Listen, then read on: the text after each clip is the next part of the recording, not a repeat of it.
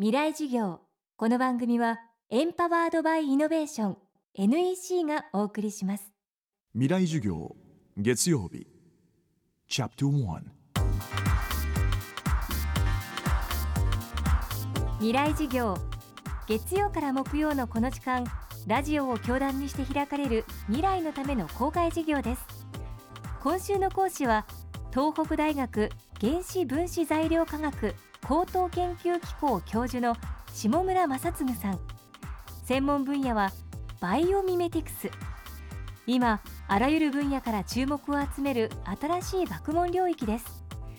下村さんは学会でバイオミメティクス研究会の運営にも関わっています。今週は学問だけでなく産業やさまざまな世界に大きな影響を与えるというバイオミメティクスの可能性に迫っていきます。未来授業1時間目。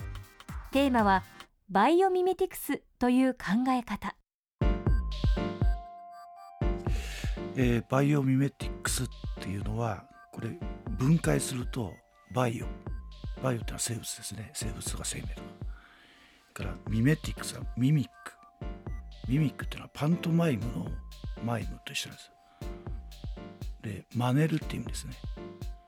でバイオミメティクスだから生物に真似る。漢字4文字で言ったら生物模倣という分野です。でバイオミメティクスっていうのは、まあ、ちょっと歴史を言いますと,、えー、と1950年代から60年代にかけてかな。もう古い話ですけども、オットー・シュミットっていう、まあ、男性です、えー神経生理学者。彼が作った言葉。だけども、えー生物に学ぶって考え方はもっともっと古くからあるわけです。極端な話を言うとレオナルド・ダ・ヴィンチ。その鳥が空飛ぶんで真似て、えー彼はヘリコプターのモデル作ったりとかその飛行機のモデル作ったりしましたよね。だから昔からあります。で最近の例だとあ、まあ、これは日本の例ですけど新幹線。その新幹線の500系だか600系だけ？あの形が先頭車の形がカワセミのくちばしの形を真似て作られてまああの空力抵抗でもう高速で走ってたら当然あるわけですがトンネルに入る時にトンネルってある意味ではあの空気が詰まった場所なんでそこにバンと入るとすごく抵抗で音が出るんですね。で例えばカワセミは水の中に入る時ってスムーズに入るじゃないですか。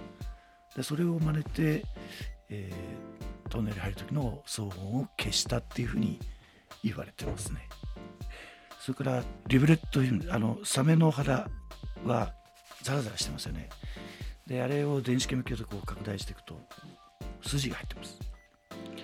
でその筋が入ってるとまあ水の中での流体抵抗が下がると。いうことはもうあの昔から流体力力学やってる人たちは知ってたんですね。それで最初に使われたのが 3M 社のリブレットフィルムでそれがアメリカーズカップのヨットレースの船体に貼られたとか。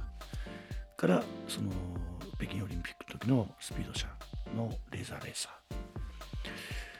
その効果で多分ワールドレコードをいっぱい出したんじゃないですかね。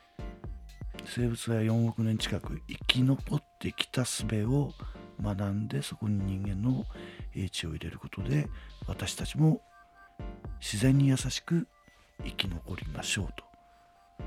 とそのやり方が多分生物に学ぶことに多分非常に大きなヒントがあるだろうと思ってます。この番組はポッドキャストでも配信中です。バックナンバーもまとめて聞くことができます。アクセスは東京 FM のトップページからどうぞ。未来授業明日も下村正嗣さんの講義をお送りします。もしもし。はーい。一本の糸でつながる糸電話。覚えていますか？今世界の情報をつなぐ糸は光海底ケーブル。NEC は地球5周分20万キロの実績で世界とあなたをつないでいます。NEC 未来事業。この番組はエンパワードバイイノベーション。NEC がお送りしました。